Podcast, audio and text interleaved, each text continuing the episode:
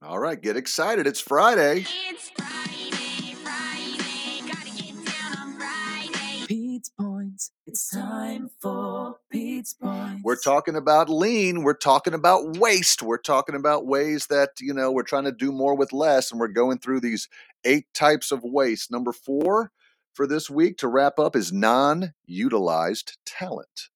Non utilized talent. Here's what I mean by that. How many of you have employees who could do something, who are very focused, who have a skill set, but we just don't use them for that? Again, working in local government, this is a huge challenge for us because there's a thing called working out of class.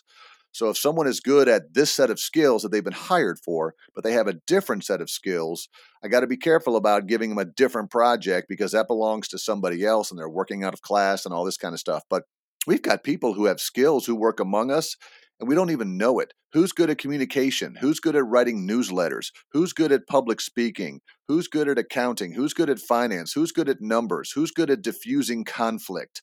Who's good at speaking up? You know, there's we have a great amount of people and when we say well that's not really their job so we're not going to ask them to do that when you, you need to utilize everybody's talent so part of this is figure out how you can go through your organization and find what skills and talents and resources and knowledge do people have that they're not using and that they'd like to use to help solve a problem or help us be more efficient or help us be more lean, but no one's even come to them to ask because of the way that our systems are set up. So, want to really be thinking about that this week. So that wraps up our week. Our, our four topics of waste have been defects, overproduction, waiting, and non-utilized talent. Believe it or not, we've got four more for next week. So uh, we'll talk to you then. We got to pick up the roach tomorrow. A leadership by Proverbs on Saturday, on Sunday. I mean, have a great weekend, everybody.